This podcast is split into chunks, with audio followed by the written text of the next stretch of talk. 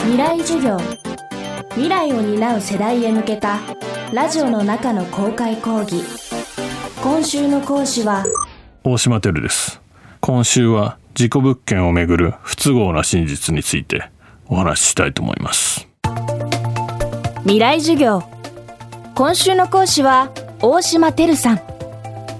不動産のいわゆる事故物件情報を提供するサイト大島てるの代表としてサイト運営事故物件に関するイベントなども開催しています。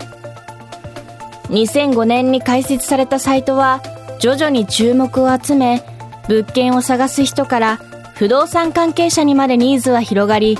現在では国内だけでなく世界の事故物件情報も掲載。規模を拡大しています。事件や事故自殺や孤独死などで入居者が部屋で亡くなりいわゆるいわくつき訳ありになってしまった物件事故物件。大島テルというサイトには日々そうした情報が寄せられているといいます。ただ事故物件全体の数と比べると寄せられる情報は少ないのが実態のようです。ということで未来授業2時間目。今日は日本の事故物件の実態とその裏にある思惑のお話です。テーマは事故物件を隠しているのは誰か。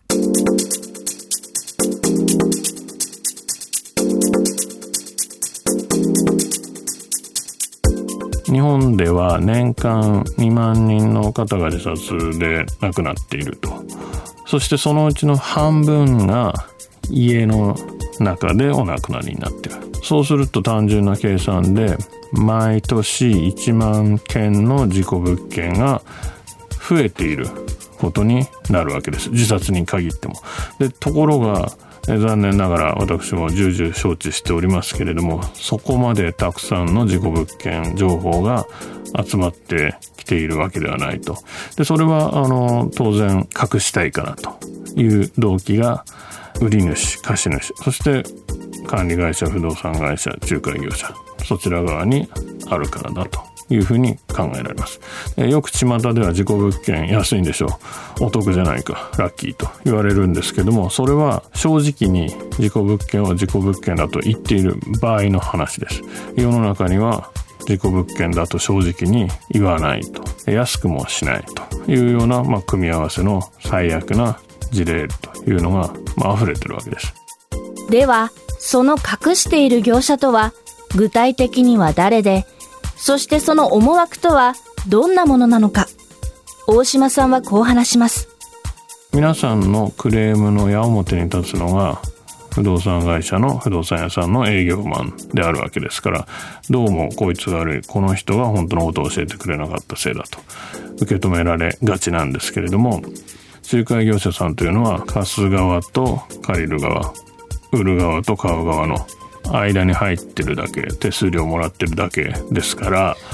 そんなに必死になって売り主貸主の肩を持つ理由がないんですね。事故物件の真実を隠蔽しているのは大家だということになるわけです。ただ、大家さんといっても2つに分けられまして、私は攻めの大家さんと守りの大家さんと呼んでるんですけれども、攻めの大家さんというのは、かつての私自身と同じで、新規に土地を取得してそこにビルを建てようあるいはもともと建っている中古のマンションを買って引き続き貸して家賃をもらおうで大金を投じて新規に物件を取得するわけですからそこが訳あり曰く付きだったら嫌だなということで当然ご自身でもお調べになりますけども押しまってるサイトも参考にしてくださると。それに対して守りの大家と私が呼んでいる典型的には先祖代々相続してきた一棟の古いアパート。これを守っていると。そこで自殺が起きてしまったと。もうこうなったら隠したいそれだけということになるわけですから彼らは残念ながら我々に対して敵対的ということになるわけでどこかの業界が一丸となって大島テルを適しているということではないです。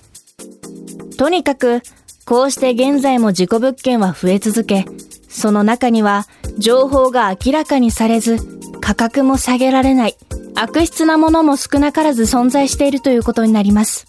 そうなるとどうしても気になるのは事故物件の話をするときに避けて通れないあの問題です。私自身は幽霊を見たことはないんですけど今まで見たことがないんだというだけで今日帰りに初めてお目にかかるかもしれないわけですしそういうその自分が知らないもの見たことないものイコール世の中に存在しないものって言い切るのは本当に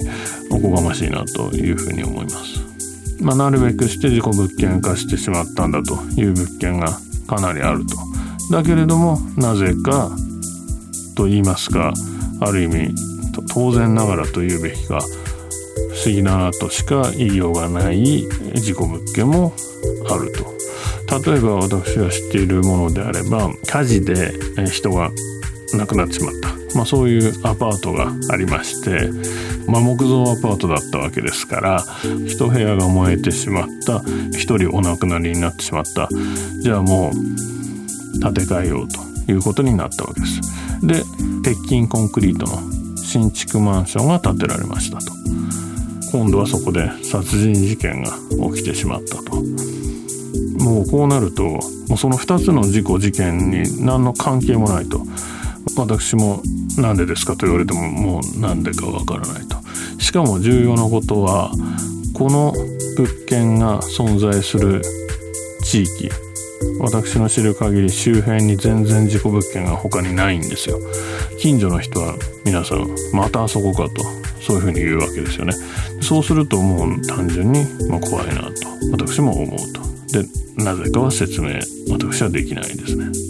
未来授業。今週の講師は事故物件工事サイト大島テル代表の大島テルさん。明日も大島テルさんの講義をお送りします。